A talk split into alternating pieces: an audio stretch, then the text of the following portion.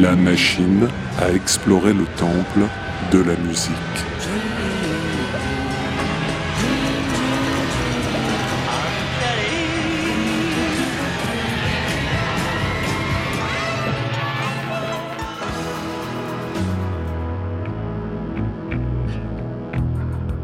Les titres phares des artistes méconnus, les titres méconnus des artistes phares.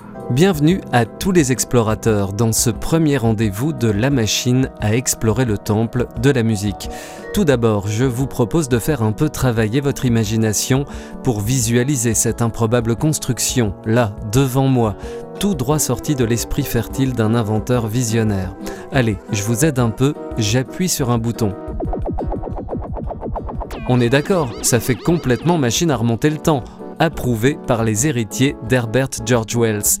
Vous aurez donc compris le principe ludique et aléatoire de cette séquence, voyager dans la musique. Ma machine, lancée au hasard dans l'histoire de la pop, atterrira sur la plage d'un disque sur laquelle nous accosterons à notre tour pour en examiner les paysages et le climat.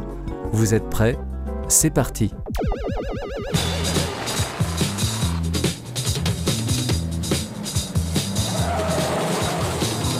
Pas de doute, nous sommes dans les années 70, 1973 précisément. Groupe Résonance, titre OK Chicago, juste parce que c'était plus exotique que D'accord Mante-la-Jolie ou Pas de problème Melun. Mais qui est ce mystérieux duo Résonance? Derrière le pseudonyme de Baxon se cache un tandem de compositeurs. Matt Camison, qui offrira plus tard l'occasion à Sheila d'émoustiller ses contemporains en co-signant le fameux Love Me Baby, et un certain Pierre Bachelet. Alors c'est sûr que Pierre Bachelet est plus connu pour sa carrière de détonateur de quart d'heure américain dans les balles populaires que pour son aptitude à secouer les dance floors à l'aube de la période disco. Bref, une réputation plus slow que funky. Pour le commun des auditeurs, Pierre Bachelet, c'est ça.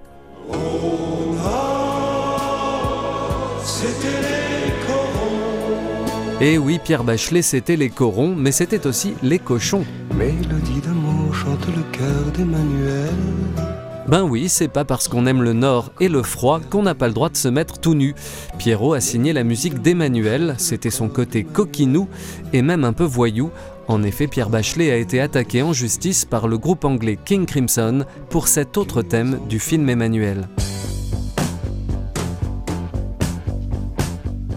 On peut le comprendre en entendant l'original. Robert Fripp, guitariste mathématicien bien connu pour être un des seuls musiciens au monde à pouvoir compter les mesures composées ultra compliquées des morceaux de King Crimson, savait visiblement compter ses sous également. Il a d'ailleurs gagné le procès. Mais revenons-en à notre Hockey Chicago.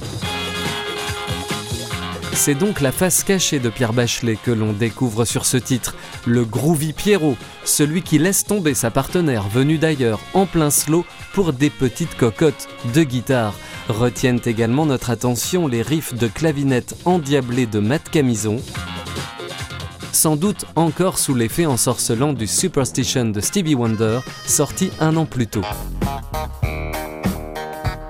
OK Chicago se classera dans les 25 meilleures ventes de 45 tours au printemps 1974.